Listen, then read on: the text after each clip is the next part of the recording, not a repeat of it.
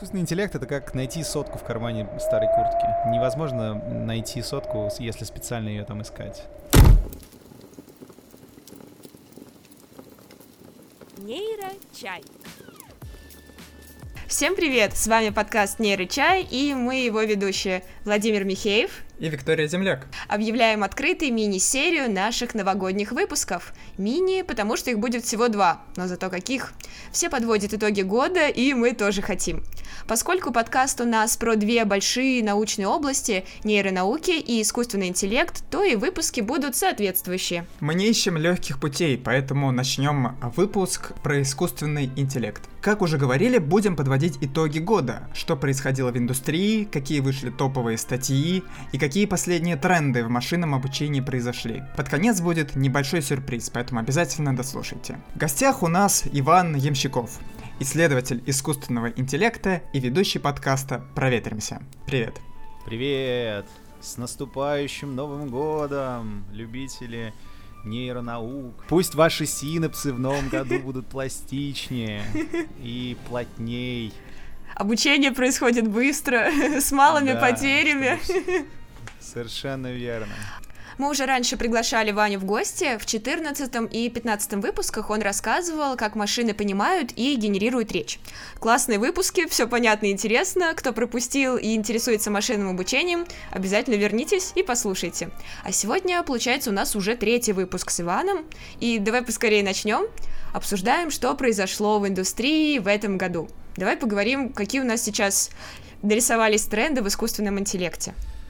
На самом деле, когда ты ко мне пришла с вопросом, а, чтобы такого а, чтобы такого обсудить в искусственном интеллекте, я сначала сказал, что основной тренд выглядит так, просто бери больше, кидай дальше, и будет тебе счастье. И, в принципе, этот тренд сохраняется. То есть, условно говоря, если ты возьмешь больше параметров, больше модель, запихнешь ее на сервер помощнее, то обычно становится лучше. И, наверное, самый яркий пример это GPT-3, э, которая это очередная поделка от OpenAI, в которой там типа еще больше параметров. Так, давай, давай скажем, что такое OpenAI, что Короче, такое GPT-3, в каком смысле поделка? Ну, смотри, OpenAI это такая э, якобы нон-профит компания, в которую проинвестировал э, Илон Маск, потому что не бывает не бывает хайпов, якобы. который не проинвестировал Илон Маск, как известно, технологического. И, значит, вот он проинвестировал в компанию OpenAI, которая своей миссией долгое время говорила, что у нее будет миссия, значит, искусственный интеллект для всеобщего блага, пусть никто не уйдет обиженным, а то эти проклятые корпорации типа Гугла и Microsoft разрабатывают искусственный интеллект, а потом им, небось, не поделятся. Вот. А как только OpenAI... Ну, сначала OpenAI в основном делала всякие штуки вокруг обучения с подкреплением, они делали всякие прикольные исследования про то, как не знаю, там, э, искусственный интеллект учится играть в игры, проходить какие-нибудь платформеры, играть в пятнашки, в общем, много забавного. А потом, с недавнего времени, они стали плотно заниматься текстами, сделали на базе архитектуры трансформер. Значит, в 2017 году случился большой прорыв, э, как раз в компании Google вышло, э, сотрудники компании Google написали статью, которая называется Attention is all you need. Все, что тебе нужно, это внимание. И, собственно, в этой статье описали архитектуру трансформер, которая сейчас является наиболее интересной э, для обработки текстов. И на базе вот этой идеи, этих, э, идей в этой статье изложенных появилось много разных архитектур. У Google появился BERT, а вот у OpenAI появилась модель, которую они назвали GPT. И по-моему, первая ее итерация случилась, когда они написали в Твиттере, мы тут такую модель сделали, она такая крутая, что мы вам ее не покажем, потому что боимся, что ее будут плохие люди использовать. И после этого всех, все их как бы немного насмех подняли со словами, ну, ребят, вы вроде как там for the greater good, там и все такое, а чё модель-то не показываете? Вот. И была целая серия твитов в духе, там, я сделал такую модель, которая рассказала мне, в чем смысл жизни, но я вам ее не покажу, потому что дождусь, когда OpenAI покажет свою модель. Ну и так далее. Там было прям очень много шуток в духе show me what you got и все такое. Потом в какой-то момент они ее зарелизили, Э, потом сделали GPT-2, и, в общем, они каждый раз, когда делают новый GPT, они говорят, что вот теперь это уже совсем адская модель. которую вот вообще точно-точно нельзя воспроизводить, потому что, ну... Вот там маленький кусочек, да, и да, все, да, все, да, больше да. ничего не ну, будет. Ну и каждый раз потом в итоге релизят, потому что все им говорят, ну, да, ребята, да. вы что, обалдели? Вот, но с GPT-3 они еще сделали API и, наконец-то, сказали, что теперь они будут коммерческой компанией и предлагают, значит, людям их этот API с GPT-3 использовать за денежку. А, и недавно Сбер выложил на русском большую GPT-3. А, короче, в общем, это такая большая модная штука, но что интересно, это то, что э, главная модность тут в том, что у нас модель становится настолько большой, что нам начинает не хватать данных, чтобы ее обучить. И трюк mm. в том, как собрать столько текста, чтобы он был вполне себе текст на естественном языке, адекватный, правильный, грамматически верный, структурированный, чтобы столько параметров обучить. Там вот... А чем она вообще хороша? Зачем нужна эта модель? Зачем для нее так много текста? Ну, слушай, все модели текстовые хотят примерно одного и того же. Они хотят, чтобы ты мог алгоритмически взаимодействовать с, или в диалоге, естественно, то есть чтобы э, ты мог с моделью поговорить так, как вот мы с тобой сейчас разговариваем. Или они хотят, э, не знаю, чтобы модель могла по каким-то базовым фактам новость генерировать или рассказ написать. Но рассказы вот уже сложно. То есть генерировать долгие сюжетно связанные тексты по-прежнему не получается, но зато как бы все бьются за более широкий контекст, чтобы типа контекст сохранялся в течение нескольких предложений, а, за более интересный, не знаю, там словарный запас, за мультитаскинг, когда можно одну и ту же модель применять в разных контекстах, везде, где тебе текст нужен, она и так умеет, и так тебе не надо учить разные модели для разных задач. Вот это основная фишка, правильно? Я бы не сказал, что основная фишка. Основная фишка э, в, в том, что у чуваков было достаточно ресурсов и достаточно данных, mm-hmm. чтобы обучить такого монстра большого. Э, монстра не в смысле, что страшного, а в смысле, что большого. Именно как бы вот. Ничего страшного в этом нет. Что огромное да, количество параметров. параметров. Вот. А недавно я подумал э, и понял, что Э, на самом деле произошло довольно интерес, ну, как бы интересная теоретическая история случилась. Она э, во многом связана с, с тем, что происходит сейчас вокруг GPT-3 и вообще вокруг вот этой борьбы за, за большее количество параметров, скажем так.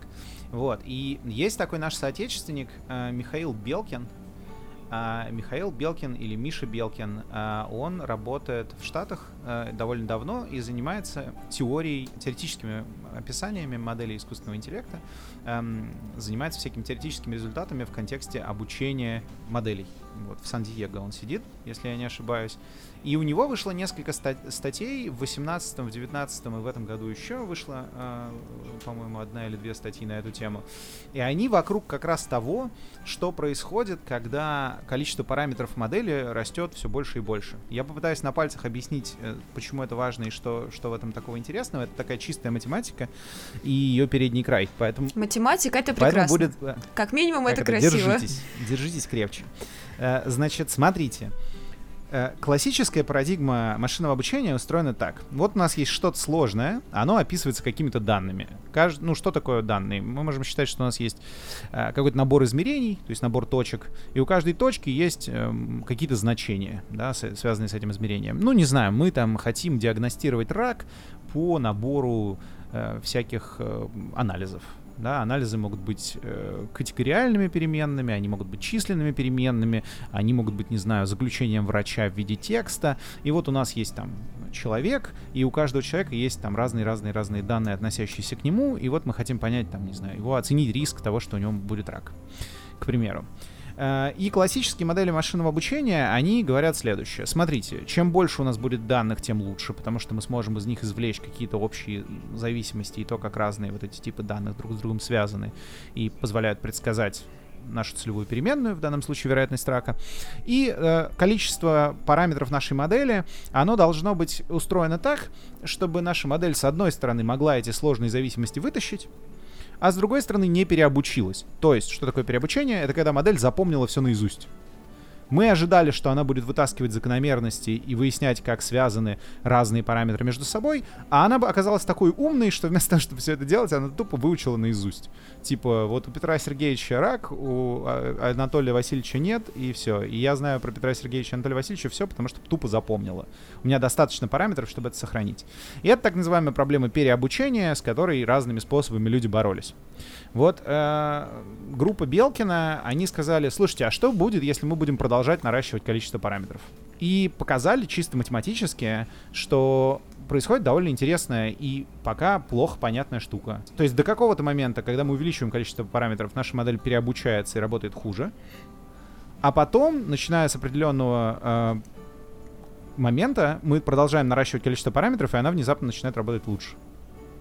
Ой, я, кажется, видела графики, вот, да, они выглядят исследовали виде обучения, что-то улыбки, такое. То есть представьте себе, да, э, у вас да. есть график, который начинается в нуле он с какой-то там точки начинается, потом идет вниз, доходит до некоторого минимума, и это тот минимум, который мы раньше считали правильным решением, когда занимались машинным обучением.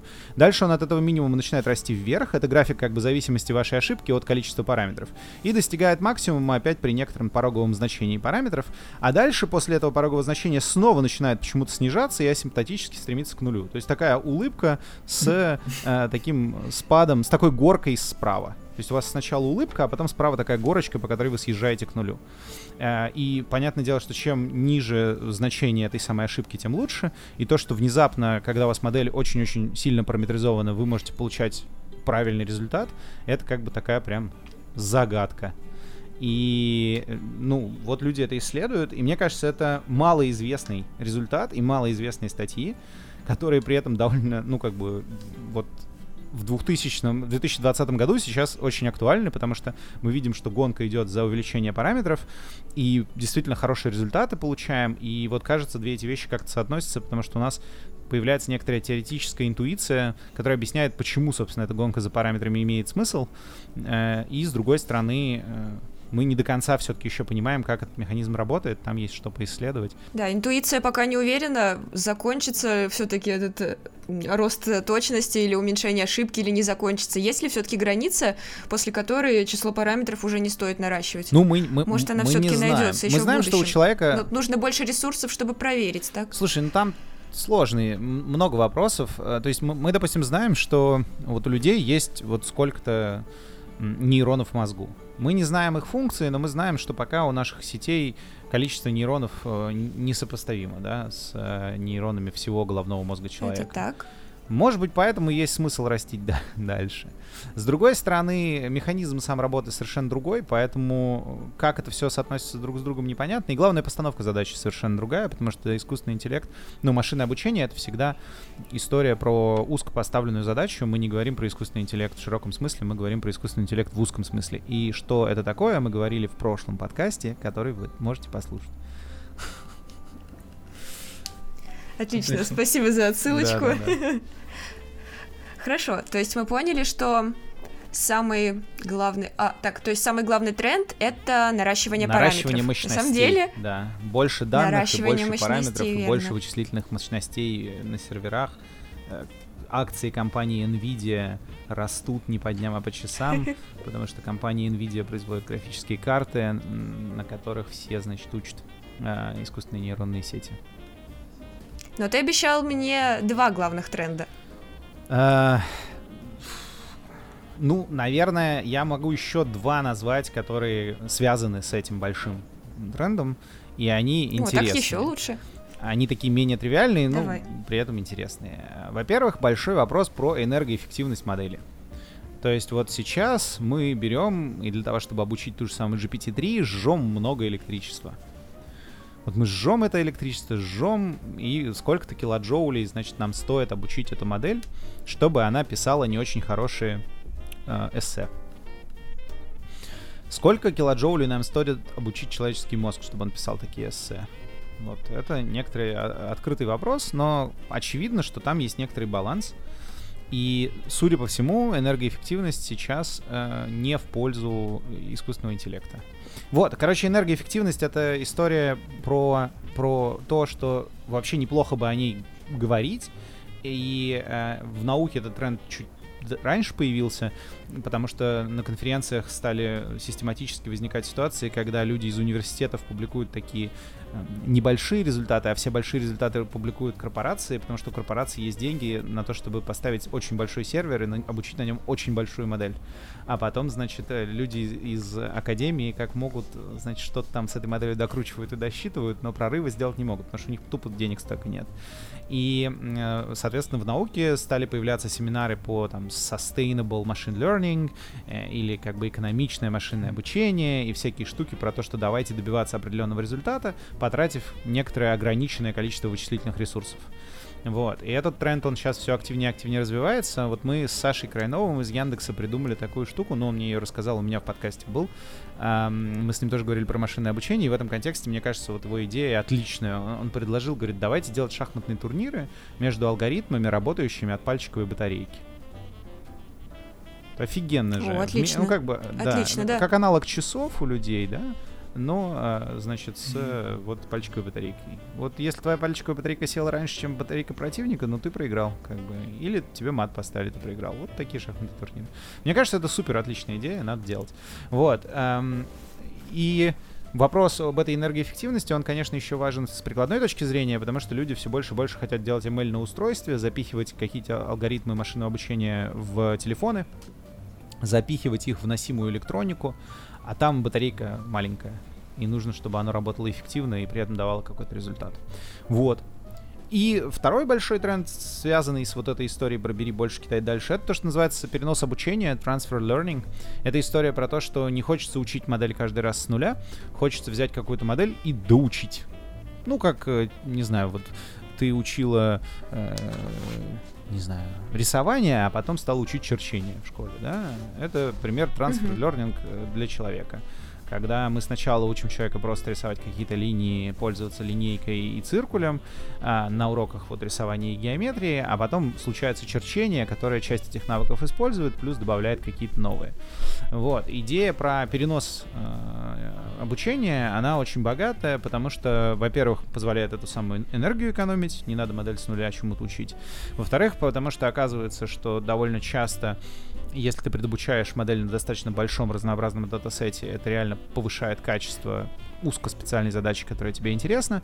Ну и в-третьих, просто потому что сама вот эта аналогия, э, прямая аналогия с тем, как человек учится, она, конечно, э, помогает какую-то интуицию формировать, да, то есть в, деле машинного обучения всегда полезно, когда ты занимаешься чем-то, где у тебя есть аналогия из э, типичного биологического интеллекта, потому что при наличии этой аналогии у тебя чуть легче формируются какие-то исследовательские гипотезы и продуктовые гипотезы, ну и просто чуть легче работать. Нейро. Чай. Это хороший поинт, спасибо. А что скажешь насчет э, многозадачности или мультитаскинга? Ну, это вот как раз история. Ты уже о нем да, упомянул? да, да, она так, так или иначе всплывает. Все говорят, э, слушайте, если мы делаем такой большой толстый алгоритм, учим его на таком количестве данных, и еще знаем, что такое обучение, э, перенос обучения, ну так давайте сделать так, чтобы он умел много задач сразу. Э, это как бы история как раз напрямую следующая из желания сэкономить э, время на обучение, сэкономить количество там энергозатрат на получение итоговой модели и увеличить применимость модели к разным э, штукам. И опять же некоторые, ну некоторые исследователи пытаются продавать это вообще всю движуху в контексте искусственного интеллекта в широком смысле, типа что интеллект это все просто очень много разных задач, и чем большему количеству задач мы модель научили, тем она ближе к настоящему сильному искусственному интеллекту, который вот что ему не дай, все делает. Я не очень верю в это. Ну, это не очень правильно, потому что машина все так же умеет выполнять те задачи, которые мы ее научили, и не осваивает новые. Просто она научается выполнять не одну строгую задачу, а пять строгих задач. Но, тем не менее, если дать шестую, которую она раньше не видела, она все равно ее не освоит. И в этом плане мы остались там же, где ну, и были. Вот есть такие штуки типа Zero Shot Learning, когда то, что ты говоришь, неправда. Mm. То есть Что Zero Shot Learning это типа обучение с нулем примеров. Это как раз ситуация в том, что если ты достаточно много и как-то правильно учил модель, ты показываешь ей какой-то новый пример, который она никогда не видела, а она все равно с ним справляется. А, это связано с тем, что все равно в процессе обучения модель э, строит какую-то ну, как бы строит некоторое внутреннее представление того э, датасета, который ты ей даешь, и иногда в некоторых случаях э, может корректно отработать на примерах, которые раньше никогда не видела. С этим тоже отдельно пытаются разбираться. Я бы не сказал, что это прям тренд 2020 года, но это, конечно, интересно. Я бы сказала, что это пока не очень хорошо изучено. То есть э, такие модели пока не вышли в прям повсеместное употребление. Вот трансформеры уже все запихнули куда только можно, а это еще нет. Ну, да, Ну так трансформеры и появились. Э, трансформеры и появились в семнатом году. Э, за три года у всех было больше времени. Но всякие истории с Zero Shot Learning, они известны тоже достаточно давно. Просто это какие-то или более специфические примеры, или э, какие-то контекст, что ли, такой, который вот... Ну, то есть, э, основная критика, как mm-hmm. я понимаю в этом месте, я небольшой спец в, этой, в этом направлении, послушайте специалиста, э, если хотите глубже в этом разобраться, или почитайте, да. Но основная критика в этом месте, как я понимаю, она примерно такая, что это какие-то искусственно сконструированные ситуации, когда сама предметная область так устроена, что если ты да, определенным образом алгоритм обучил, то он узнает и какую-то часть предметной области, которую вроде как ты ему не показывал.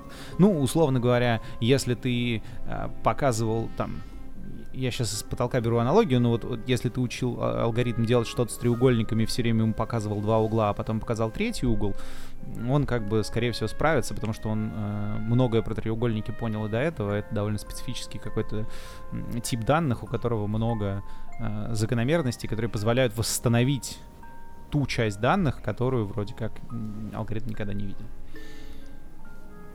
Да, поняла тебя, спасибо. То есть э, вообще э, можно сказать, что одна из самых популярных архитектур сейчас, как мы уже обсудили, это трансформеры. В текстах. А мог бы ты наз... Да. А мог бы ты назвать э, самый популярный язык, который сейчас используется для машинного обучения? И, может быть, фреймворк? Питон. Питон опередил другие, да? Ну, он вроде, да. Ну, и опять... Мне, мне казалось, что он всегда опережал. Да, он как-то по-прежнему опережает. Э, ну, вообще, мне кажется, это странно э, ну, то есть есть разные способы, где можно имплементировать машинное обучение, все пытаются сделать это, но Python, конечно, наиболее такой индустриальный стандарт. Я хотел просто добавить очень важную штуку в контексте технофобии. Мне кажется, что ровно потому, что люди думают, что основной мотивацией людей, которые исследуют искусственный интеллект, является желание смоделировать интеллект человеческий, э, это часто вызывает у них какие-то страхи, между тем, довольно часто интерес, который движет людьми, которые занимаются искусственным интеллектом, он или прикладной, им хочется научиться решать какую-то конкретную задачу, которую они не хотят решать руками, руками, условно говоря. То есть там никто не хочет раскладывать документы по полочкам, давайте напишем какой-нибудь классификатор.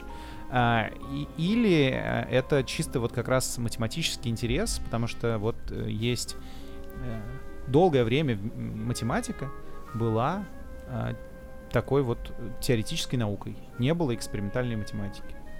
Вот у нас были, была экспериментальная физика, была экспериментальная химия, экспериментальная биология, а экспериментальной математики не было. Вся математика была теоретическая. А сейчас вот у нас появилась экспериментальная математика. И людям это очень нравится. Они такие, блин, офигенно. Мы ничего про это не знаем в теории, но зато можно поставить эксперимент. Ну и вот очень много ажиотажа вокруг этого связано с вот этой идеей экспериментальной математики и вообще с идеей, самой идеей эмпирического знания, да, то есть э, у древних греков было, как я понимаю, опять же, я очень, я не специалист по древним грекам, почитайте специалистов, но у меня складывается ощущение, что в Древней Греции было две конкурирующие системы э, взгляда на то, как наука должна работать. Одна система говорила, все, короче, можно... Вот есть Платоновская пещера, можно из нее выйти к свету. Там, значит, есть идеальный мир, нам надо его познать. И это вот, типа, теоретическая схема. Придумал теорию, сделал модель, предсказал что-то вокруг. А другая была эмпирическая. Собственно, слово эмпирик вот а, оттуда происходит. И она говорила следующее, как бы не надо вот из какой-то там пещеры, знания, свет, вот чуваки, что вы несете? Просто ставим эксперимент, смотрим, как получилось, запоминаем, используем в жизни. И э, по понятным причинам, поскольку у людей не было компьютеров, вот эта вторая система знания, она 2000 лет не развивалась. Ну, больше, чем 2000 лет. Потому что нужно было все, э, все знания о предметной области уместить в голову одного отдельно взятого человека. И мы все 2000 лет пытались уйти от этой схемы. Мы придумали книжки, чтобы знания можно было перекладывать из головы в голову, да. Мы, мы придумали концепцию научной группы, когда у тебя есть несколько людей, у каждого в голове как бы больше оперативной памяти, ты их вместе как-то сажаешь, и они вместе получают результат, потому что каждый в голове держит только кусок этой твоей теории и э, какого-то эмпирического знания. Когда у нас появились компьютеры, у нас возникла ситуация, что мы можем вот эту эмпирическую науку, когда мы ничего не знаем про теорию, но у нас просто много данных. И мы можем все эти данные запихнуть в нашу модель и получить какой-то ответ. И мне кажется, что очень много интересных вещей вокруг машинного обучения и на стыке машинного обучения и других областей происходит из-за того, что мы догоняем вот эту вот идею эмпирической науки, которую 2000 там, с лишним лет назад древние греки сформулировали, но у нас просто не было ресурса как-то ее структурировать и, и системно использовать для получения научных результатов. Это звучит очень круто. Поразительно, что математика может быть экспериментальной, и оказывается, экспериментальная математика, насколько я понимаю, сейчас прорывает машинное обучение и движет его на гору. Ну да, вот, ну как бы я бы думал про машинное обучение. Один из способов думать вообще про все вокруг искусственного интеллекта, это думать о том, что это экспериментальная область математики интересно не только какие были тренды, но еще интересно, какие были события э, в этом году. Какие бы ты мог назвать конференции, соревнования, хакатоны, э, попойки, что угодно интересного в 2020 году, что э, продвинуло тему искусственного интеллекта? Да, знаковые события, может быть. Ну, мне кажется, коронавирус, пандемия коронавируса, очень знаковое событие для 2020 года, сильно продвинуло искусственный интеллект. А, мы видим, что решения на основе анализа данных в странах Юго-Восточной Азии позволили им очень быстро подавить. О, ты имеешь в виду, когда отслеживали все действия да, да, да, ну, а, заболевших? Да-да-да, причем имплементировали это довольно быстро, с высоким качеством, и благодаря этому, как я понимаю, во многих странах Юго-Восточной Азии ситуация значительно стабильнее, чем э, в Европе, к примеру. В Европе это тоже имплементировали, но это работает значительно хуже, да потому что им, э, имплементировали позже и, и так далее. Вторая история — это применение искусственного интеллекта, собственно, к разного рода, ну, в контексте... Машинное обучение в контексте биоинформатики, а, которое используется там и, и для разработки вакцин, и то, что, значит, биоархив взорвался, и люди делают какие-то вещи, связанные с анализом данных на базе данных из статей, опубликованных по теме. Ну, в общем, использование машинного обучения для того, чтобы ускорить разного рода биологические исследования. Это, мне кажется, абсолютно точно тренд 2020 года. Ну и, конечно, надо внимательно, мне кажется, следить за ребятами из Модерны. Э, Модерны с их э, технологией мРНК вакцин. Это ребята, которые говорят, мы будем делать вакцины при помощи CRISPR Э, просто э, меняют ДНК, и они, у них прям такая, э, это стартап, который формулирует свою основную ценность, как мы делаем софт для клеток. А, типа вот РНК это программа, которую мы можем запускать mm-hmm. в клетке, и мы делаем софт для клеток. И вот они тоже используют довольно много всякого анализа данных, естественно, и, понятное дело, используют много всяких технологических штук, и у них вакцина от коронавируса была готова 11 января 2020 года, а, но поскольку эта вакцина технологически устроена не так, как вот эти аденовирусные а, штуки, а mm-hmm. она до сих пор, как я понимаю, тестируется, потому что это М- МРНК технология, она делается в первый раз. И если она, допустим, wow. в итоге начнет работать, то это означает, что мы сможем штамповать вакцины от всего чего угодно э, на конвейере это само по себе довольно горячо. Ну и горячо, конечно, то, что помимо этого можно штамповать много других вещей. Что интересно, что в контексте создания вакцины от коронавируса идея, значит, делать софт э, для клеток человека почему-то ни у кого не вызывает вопросов об этичности. А как только говорят про там, давайте этично ли там менять геном человека при помощи CRISPR, это вот прям проблема. Вот. А, ну, короче, мне кажется, вот большой тренд — это машинное обучение и биотех. И вообще биотех большой тренд 20 века, очевидно, 21 э, века, очевидно, будет только больше. А, вторая история, а, мне кажется, что вот фильм Social Dilemma, вышедший, по-моему, на Netflix, который попал там в топ-10 по миру, э, это большое довольно событие.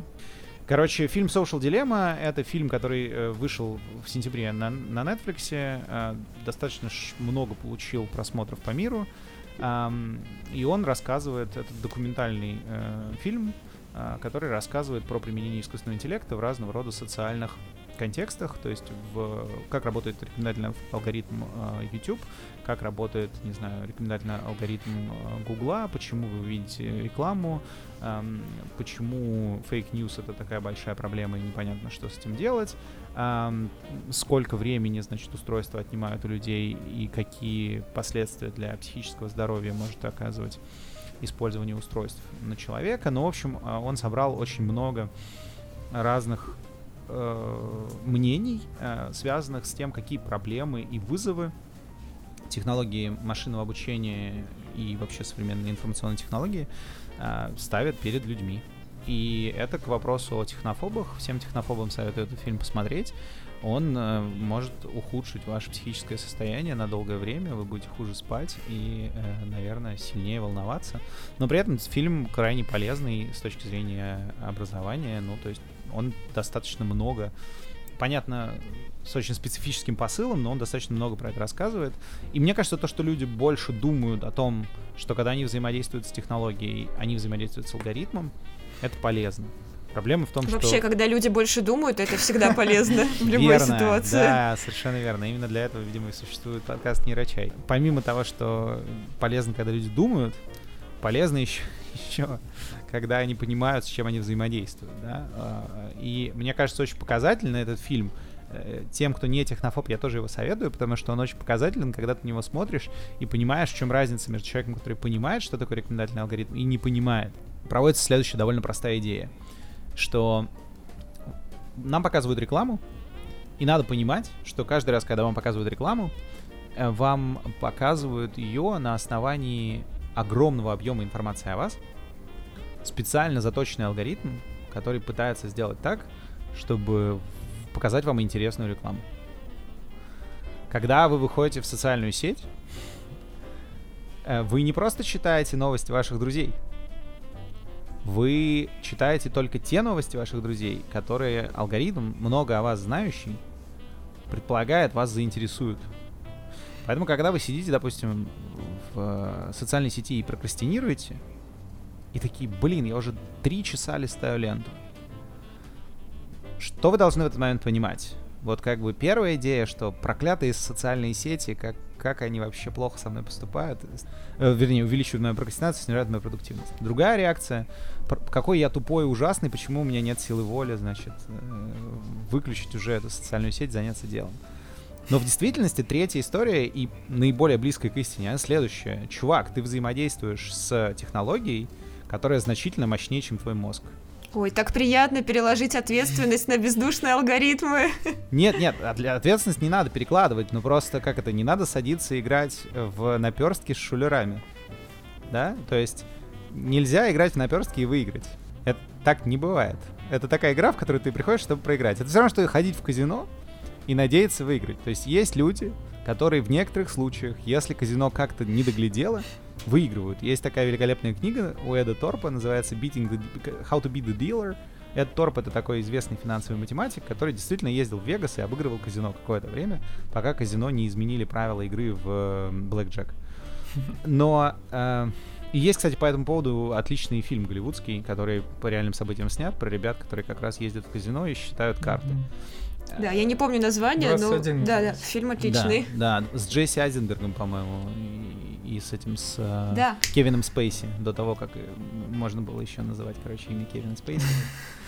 Но, но суть в том, что э, кино основано на реальных событиях. Есть шикарная книжка, собственно, Эда, Торпа. Вообще, Торп совершенно шикарный чувак. Если вам интересна математика и математики, обязательно почитайте Эда Торпа или про Эда Торпа, потому что он совершенно великий. Он, к примеру, сделал первый носимый компьютер и сделал его не для того, для чего вы думали, а для того, чтобы в казино играть в рулетку вместе с Клодом Шенноном. Клод Шеннон — это отец теории информации. Они вместе в MIT работали. И сделали, короче, рулетку, ну, сделали э, носимый компьютер, который моделировал вероятность попадания шарика э, рулетки в определенную часть поля, и, значит, один из них стоял у рулетки, смотрел, как крутится рулетка, запускал пальцем ноги, э, большим пальцем ноги отсчет на компьютере, то есть, типа, у них был проводок, который, значит, э, контролировался большим пальцем ноги э, в ботинке. Компьютер, значит, обсчитывал... Э, наиболее вероятные поля, на которые надо делать ставку, и другой человек получал по радиосвязи в ухо информацию о том, куда ставить, и ставил. Это вот были Торп и Клод Шеннон. По-моему, в 60-е или, или даже в 50-е они это делали в Вегасе. Ну, не помню деталей, но, в общем, он это все описывает. Короче, в общем, возвращаясь к этой истории, да, когда вы взаимодействуете с соцсетью и проигрываете войну за ваше внимание, это как бы, ну, нормально. Есть первая мысль это то, что нужно понять, что это нормально. И дальше, вот есть люди, которые ходят в казино и э, становятся игроманами, но их мало. Довольно много людей ходят в казино, просто такие, М, это такой странный опыт, но я хочу вот сейчас его получить, я пойду и проиграю столько-то денег. Вот я столько денег, значит, сейчас э, потрачу на фишки и буду играть, пока их не проиграю. Потом уйду.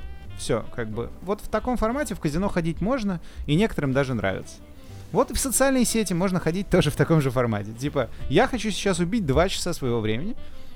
Э, окей, вот будильник, 2 часа. Я гарантированно их убью. Не, не, не надо как бы тешить себя иллюзиями, что я типа там зайду на 15 минут. Нет, вот просто реши, сколько времени своего ты хочешь убить, и иди в соцсеть. Соцсеть справится с тем, что убить столько времени, сколько надо, гарантированно вообще не заметишь, просто муа. Вот, и, и так далее. То есть, если думать обо всех этих проблемах, которые в фильме перечисляются в контексте, ну, ответственного отношения там, к своей жизни и к своему времени, то можно достаточно легко найти простые паттерны поведения, которые сильно упрощают жизнь. К примеру, там, тебе не нравится реклама, ну, как бы, или заплати, чтобы ее не было, довольно много, где такие опции появились, да, или обучи интеллект показывать тебе правильную рекламу. Вот когда ты знаешь, что тебе реклама показывает искусственный интеллект, просто начни нажимать на крестики каждый раз, когда тебе не нравится то, что ты видишь, и кликни пару раз, когда нравится. Во-первых, ты сожжешь немного денег у рекламодателя, если он тебе эм, как-то, ну, не знаю, неприятен, ты можешь таким образом ввести его в небольшие траты. А во-вторых, ты как бы прям зафиксировал свои интересы, и дальше тебе реклама будет более релевантная показываться ну, как бы, и будет меньше раздражать. Ну, отлично. Ну, и так далее, и так далее. Кстати, раз уж мы про мозг заговорили, нам слушатели не простят, если мы немного не поспекулируем тут на тему сильного и слабого искусственного интеллекта. Давай, уделим этому немножко Это времени. Это моя любимая тема. Что ж вы ну, сразу, конечно. Что ж вы сразу не сказали-то? Все так, почему у нас до сих пор нет искусственного интеллекта? Вот в 14 выпуске не создали сильный искусственный интеллект. Прошло полгода, мы снова разговариваем, а его все еще не создали. В чем проблема? That's just like your opinion, bro. Знаешь, да. Ну, как бы, слушай, э, серьезно отвечать на этот вопрос, мне кажется, достаточно бессмысленно. Ну, не создали, потому что пока не смогли. А, есть несколько направлений, про которые можно думать в контексте вообще вот этого искусственного интеллекта в широком смысле. Первый вопрос это то, что это вообще такое.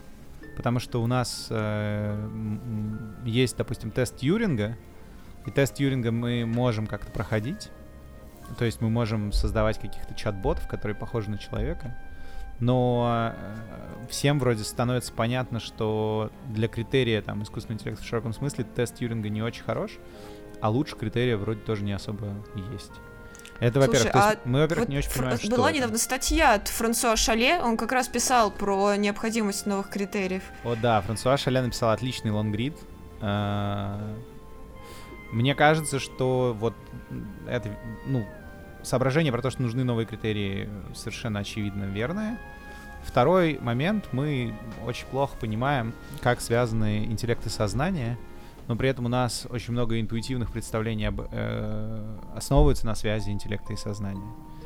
Да, Не-не, мы задумались. Я хотела да. на самом деле еще про метрики оценки расспросить, а то мы да. как-то коротко очень этого коснулись, но мы не объяснили людям, возможно, кто-то слушает и типа, а мне нравится тест Тьюринга, что с ним не так? Давай им подробнее расскажем, что же с этим тестом не так. Очень просто, вы его не пройдете.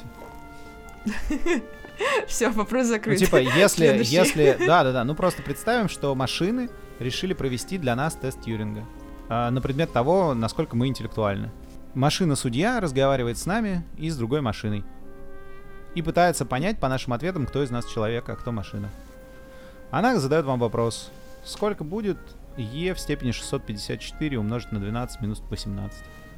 Вы немного замешкались, а другая машина ответила сразу. И машина-судья такая говорит, тест Тьюринга, он о том, что два участника Ну, тест Тьюринга же не совсем об этом. в разговоре на естественном языке, что Да. они оба того же типа, что и судья. Я. Должны убедить... Подожди, разве э, у нас не оговариваются условия, что два участника должны убедить судью человека, не? Да. Окей. А почему, собственно, это правильно? Ну хорошо, ну потому что мы люди стараемся оценить, это нам интересно. И мы имеем наглость считать, Окей, что только у нас есть поймем- настоящий смотри. сильный интеллект, а у машин Подожди, нет. как мы поймем, вот мы встретили инопланетянина. Как мы поймем, что он умный? Он к нам прилетел, наверное, он умный. Если у кого-то есть технологический стек. А теперь вопрос, а как мы ему докажем, что из всех животных на планете Земля разговаривать надо с нами? Каким способом? То есть есть какая-то проблема в тесте Тьюринга, что э, он э, не учитывает то, что уровни интеллекта могут быть разными. Во-первых, тест Тьюринга Ну да. субъективен. Э, Есть люди, или там, окей, не люди, а кто-то. Есть кто-то, кто оценивает. Это уже не очень хорошо. Ну, потому что э, тут вмешивается в дело личная оценка оценивающего. Мгм. Поэтому, наверное, интересно было бы узнать, какие новые методы оценки искусственного интеллекта предложат или предложили. Есть очень много, есть очень много исследований на эту тему. Грубо говоря, можно взять просто статью Тьюринга оригинальную, которая называется «Игра в имитацию» в журнале Mind и посмотреть все статьи в журнале Mind и в других философских журналах, которые ее цитируют. И там очень много разных методов, но они не сильно приближают нас к решению задач. Значит, смотрите, я поясню, э, чем как бы плох антропоцентризм э, теста Тьюринга. Он плох тем, что если, ну, что у нас нет а, определения интеллекта, и мы просто, грубо говоря, сводим определение интеллекта к тому, что если мы не можем отличить по разговору два объекта, ну, какой-то объект от человека, да, то мы считаем, что он умный. Все. Единственное, что это оценивает, это способность поддерживать разговор с гуманоидом. Точнее, с Homo sapiens. Ничего больше а вот тест Тьюринга не вел. Я, оценивает. я поняла наконец твою Да. предыдущую мысль. Единственное, что тест Тьюринга оценивает, это способность поддержать беседу с человеком. Окей, если ты можешь поддержать беседу с человеком, это значит, что ты кто, что, ну, как бы... Что ты что-то, что не- способно поддерживать эту беседу. Всё, да, что это да, недостаточный критерий, закончено. чтобы считать, что у меня есть интеллект. Да, понимаю. Да. Хорошо. А главное, что в ситуации, когда мы не можем определить, что такое интеллект, мы не можем ручаться, что у человека он есть. И тут как бы совсем тяжело становится. Да, да, да, да. То есть, если ты можешь поддержать, смотри, мы же считаем, что если ты можешь поддержать беседу с муравьем, мы не считаем, что у тебя есть интеллект. Есть, допустим, грибы, которые прорастают через нервную систему муравья и заставляют муравья выползать на э, травинку, чтобы их склевал, э, склевала птица, да? А, ну, как бы, можно ли считать, что гриб умнее муравья? Черт его знает, но он, он способен изменить поведение муравья. Он способен с ним так взаимодействовать, что муравей жертвует собой ради гриба. Причем он делает это посредством взаимодействия с нервной системой муравья. Ну, как бы, умнее ли гриб муравья или нет? Странный вопрос, потому что мы не понимаем, что это значит. Что вообще значит, что одно умнее другого, одна животина умнее другой.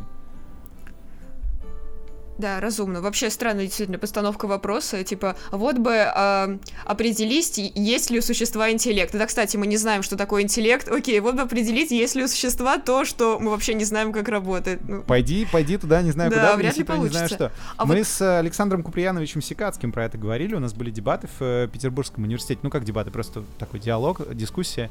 И он привел хороший пример, он, он говорил, что вот пчелы достаточно разумные, они, к примеру, при помощи танцев могут другим пчелам Да. Показывать, куда нужно лететь, где мед и так далее. Но при этом, если, к примеру, оторвать донышки у сот, они будут продолжать носить в эти соты мед, а, наполняя их бесконечно эти соты, и как бы ничего не будет происходить. И вот он приводил это при- как пример того, что как бы биологический интеллект, он вот у него есть некоторое вот такое ограничение, и можем ли мы говорить, что пчелы умны, если вроде у них есть коммуникация, а с другой стороны вот такой простой лайфхак, оторвали донышки у сот, и все, они вечно, значит, будут туда мед носить. Хм. Ну, вот эм, пример, он как бы хороший и показательный, потому что с одной стороны, коммуникация есть. Коммуникация это вроде как одно из свойств интеллекта. И важно, чтобы эти интеллекты могли коммуницировать. А с другой стороны, простейшее понимание законов физики и геометрии его нет. а что из этого важнее, коммуникация или понимание основы физики и геометрии? Ну, люди скажут, то, конечно, понимание основ физики и геометрии, вон какие пчелы тупые, наливают мед. А дальше им говоришь, подождите, а среди людей кто понимает физику и геометрию? А с коммуникацией у них у всех хорошо. Они все могут там, э, ну, может, стихи наизусть рассказывать. Мы же не считаем, что они глупые. Нет, они просто не понимают физику и геометрию, но понимают при этом там, э, не знаю. Да и мед точно сделать не смогут. Да-да-да. В отличие ну, есть... от некоторых сло- сложная история. И проблема в том, что люди, почему как бы все вокруг занимаются искусственным интеллектом в узком смысле, потому что когда ты решаешь конкретную задачу, ты можешь предложить бейзлайн, ты можешь предложить некоторую модель, вот ты сможешь сказать, окей, вот есть данные, вот есть задача, вот это мы называем успех, вот это мы называем неудача. Типа, не знаю, мы хотим предсказывать цены, не знаю, на продовольствие в течение дня, вот у нас есть временные ряды э, цен, вот мы строим алгоритм, который пытается попасть в цену в будущем. Ну, такой странная какая-то задачка, но можно ее сделать. У тебя есть четкий критерий. Попал, не попал. А когда мы говорим про искусственный интеллект в широком смысле, у нас сразу же пропадает возможность этого самого четкого критерия и соотнесения того, что мы получили, с тем, что мы хотели.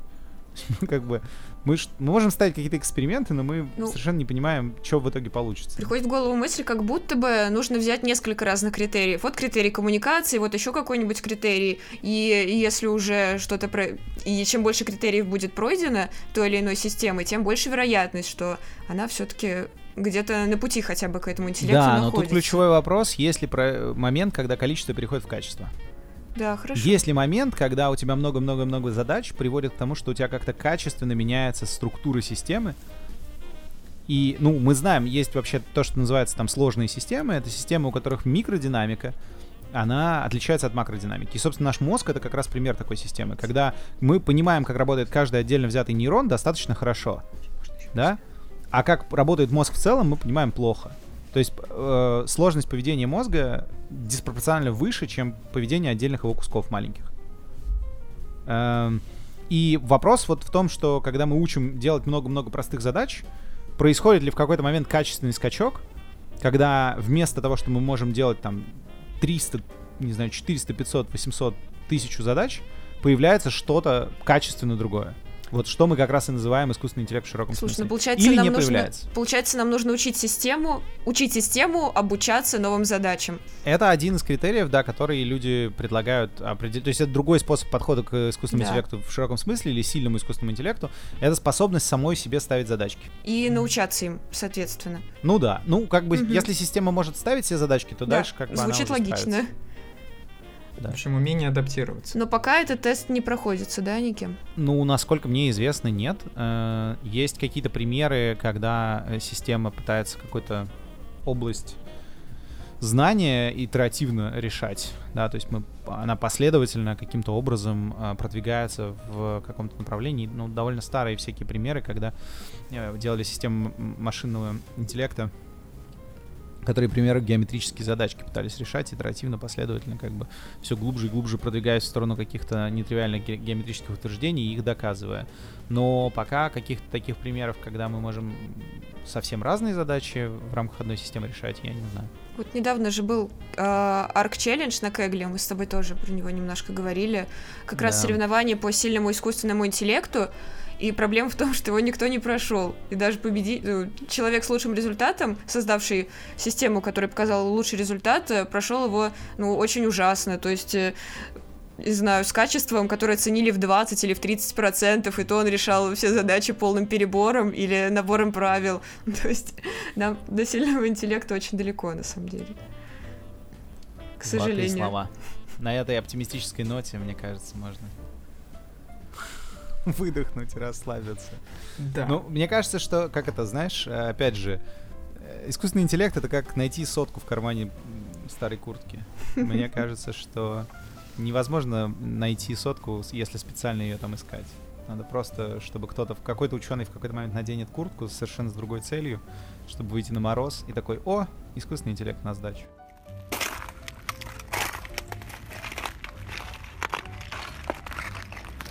Нейрочай. Сотка Шрёдингера. Есть ли она там? Да. Окей, а мы потихонечку переходим к сюрпризу, который обещали в самом начале. Mm-hmm. Мы решили устроить блиц по искусственному интеллекту. Соберем список, который можно почитать или посмотреть, чтобы разобраться в сфере машинного обучения или чем-то там вдохновиться чтобы нашим слушателям было чем заняться на новогодних праздниках, кроме, собственно, возлияний и празднований. Иван, сейчас мы будем задавать вопросы, от тебя требуются короткие ответы. На каждый вопрос нужно выбрать что-то одно, что ты хочешь порекомендовать нашим слушателям. Все про искусственный интеллект. Только получается, что ты уже начал, предвосхитил некоторые вопросы нашего Блица, и мы немножко усложним тебе задачу. А, нельзя будет э, упоминать то, о чем мы уже говорили в сегодняшнем выпуске. Окей. Договорились. Окей, научная статья. А надо именно 2020 года или можно Не обязательно. Просто... Мне очень нравится научная статья, которая называется Lottery Ticket Hypothesis. Гипотеза лотерейного билета. Она очень красивая, симпатичная советую ее почитать.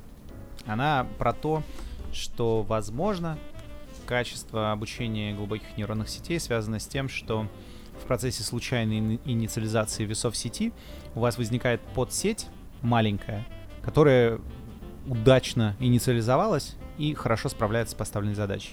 И все дальнейшее обучение это просто э, процесс, когда вы отбрасываете все лишние плохо инициализовавшиеся подсети и оставляете маленькую которой повезло. Собственно, она называется лотерейным билетом, и там показано, среди прочего, что это самые лотерейные билеты, если их оставить, только их, а, то можно сильно сократить количество параметров и при этом почти не просесть по качеству работы сети. Отлично. Теперь онлайн-курс. Слушай, ну их столько, просто типа, условно говоря, онлайн-курс про, про машинное обучение, ну, Эндрю Ина на Курсере.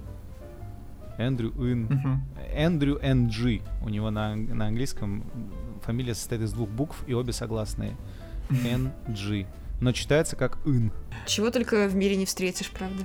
Теперь, э, сериал или фильм? Сериал или фильм? Художественный. Слушайте, а посмотрите сериал «Маньяк». Хороший сериал на Netflix. Суть сериала в том, что есть два героя, у которых все не очень хорошо с психическим здоровьем, они записываются в такую какую-то экспериментальную программу по тестированию таблеток, которые как-то помогут им пережить их собственные травмы. Но фишка в том, что таблетки эти надо принимать и дальше попадать в некоторое такое э, что-то вроде сна, который контролируется специальным, специально созданным для этого компьютером, таким компьютером-терапевтом. А, и там много интересного, потому что, во-первых, этот э, компьютер-терапевт, у него есть собственная некоторая личность. Во-вторых, э, эта личность нетривиальным образом связана с другими героями, с создателями, э, собственно, этого лекарства и так далее, и так далее. Это мини-сериал, там, по-моему, 8 или 10 серий. А, он довольно старый, он вышел в 2018 году, но а, поскольку это Фукунага, я думаю, вам понравится. Фукунага — это чувак, который сделал первый сезон э, настоящего детектива. Хм. Хорошая вот. рекомендация, спасибо. Отлично. Теперь да. художественное произведение. Рассказ какой-нибудь или книга? Это последний вопрос, не переживай. А нельзя? А почему нельзя нон-фикшн? Вот что, что, что за жесткие условия у вас? Хорошо, для тебя э, вопрос. надо быть. Появляется еще один вопрос. Давай и fiction, и нон-фикшн. Давай, Хорошо, две да, книжки. Да, да, да. Давай с нон-фикшеном я вот сейчас читаю книжку Майкла Поллана которая называется «Как изменить свое сознание. How to change your mind». Это книга про исследование психоделиков. Wow. Э, крайне интересная книж книжуля. Э, и это бестселлер какой-то дикий таймсовский. Э, он там очень разных крайне странных персонажей описывает и рассказывает про свой опыт, и рассказывает про всю историю исследования, значит, э, там, значимости разного рода веществ для психотерапии, специфики того, почему там э, это связывается с религиозным опытом. В общем, крайне занятная книга. На английском она называется How to Change Your Mind. Вот. Если говорить про fiction и про искусственный интеллект, э, мне прям сложно сходу предложить какое-то что, что-то, что прям мне вот понравилось про искусственный интеллект. А, а, а, я вспомнил. Эм, глиняные, глиняные стопы. Feet of Clay. Feet of Clay. Э, это Терри Пратчет. В общем, э, у Терри Пратчета все наверняка знают его плоский мир. В нем, значит, вот есть этот э, Анкмарпок и все такое. И Fit of Clay — это история, значит, про големов в этом городе. А голем — это, конечно, прототип робота. Ну, вообще, в, mm-hmm. в исторической литературе голем, как вы знаете, это глиняное существо. По легенде Мордахаль это был э, раввин Праги. Он, значит, умел э, с, при помощи специального заклятия помещать в голову бумагу, э, в голову голема, программу. И голем, значит, защищал э, правоверных иудеев на улицах Праги э, по ночам. По другой легенде он просто мог выполнять какие-то э, пожелания создателя. Ну и, в общем, там есть много. Это такая древняя, красивая средневековая легенда. Э, я, кстати, про это когда читал, очень удивился, что э, Махараль совершенно реальный персонаж, и он не только реальный персонаж, он еще дружил с Кеплером и, и Тихо Браги. То есть в одно время, когда в Праге жил Тихо Браги и был придворным эм, астрологом, и у него в учениках был Кеплер, а, и они дружили с Махаралем, который, по легенде, создатель Голема. Вот, э, ну, собственно, а, вот роман Пратчетта, который называется «Feet of Clay», э, это один из романов плоского мира, который как раз рассказывает про специфику взаимодействия искусственного и биологического интеллекта, и э, големы выступают в роли как раз прототипов э, искусственного интеллекта, которые начинают бороться за свои права против бесчеловечного обращения с нечеловеческим интеллектом. Мне кажется, очень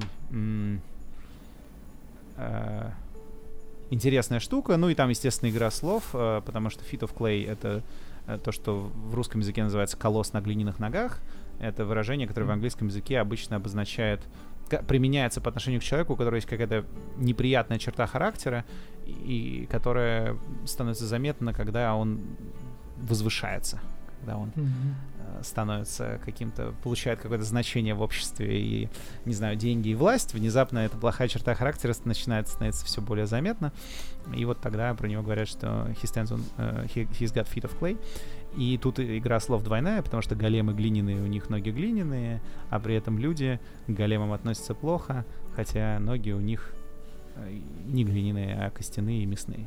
Вот, в общем, занятная очень штука. Да, круто, звучит интересно. И мне нравится думать, что а, в фэнтези тоже есть свои роботы, как в фантастике, только это големы. Мне ну, кажется, ну, у Пратчета есть все же, в принципе, да. мне кажется, вот это его плоский мир и штука с Анкморпоком, там очень много эм, разных социально важных проблем рассказаны с точки зрения вот этого достаточно смешного, крайне веселого э, какого-то такого мира, но при этом выводы, которые делаются, они примерно такие же, как вот э, в нашем мире, так и там. Мне кажется, в этом главная вообще прелесть всей серии. Клево, вот. спасибо большое. Да, спасибо, Иван, тебе за увлекательный диалог. Год был продуктивный для искусственного интеллекта, интересный. Надеемся, что следующий будет еще лучше, и мы немножко приблизимся к сильному искусственному интеллекту, хотя бы сделаем какой-нибудь один шажок. Спасибо всем слушателям, что вы с нами. У нас есть для вас еще немножечко информации напоследок. Напоминаем, что у нас появился Patreon. Ссылка на него есть в группе ВКонтакте. Можно подписаться и поддержать наш, проект, наш подкаст. У нас есть три уровня подписки, для каждого уровня есть свои бонусы. Наш мерч, розыгрыши книг, открытые записи со слушателями, эксклюзивные бонусные выпуски и еще много всего. Бонусные выпуски, кстати, у нас доступны уже на первом уровне подписки, и первый бонусный эпизод мы выпустили пару дней назад, он уже есть на Патреоне, и можно его там послушать, если подписаться. Выпуск любопытный, с психиатром и нейроученым Александром Лебедевым, и там обсуждаем сходства, различия и как диагностировать некоторые психические расстройства, такие как биполярное, пограничное расстройство личности и шизофрения. В общем, подписывайтесь на Patreon, подписывайтесь на наш паблик ВКонтакте, ищите нас на основных подкаст-платформах, Яндекс Музыка, Google Подкаст, iTunes, ВКонтакте, что вам больше нравится. И подкаст Вани «Проветримся» тоже обязательно послушайте. Да, он, кстати, тоже есть во ВКонтакте, так что можете подписаться э, там. Он есть в Телеграме прогулка. Нам там не хватает 12 подписчиков до 3000. Вот. Самый большой подарок э, на Новый год, это если вы подпишетесь на тележеньку, хотя бы 12 человек. Давайте сделаем а все, все вместе Ване подпис... подарок да. за классный да. выпуск. А все остальные можете подписаться во ВКонтакте. Отлично. Все, еще раз спасибо, Иван. Поздравляем тебя и всех слушателей с наступающими праздниками. Учите машины, учитесь сами и отдыхайте тоже. Всем пока. Ура! Пока-пока.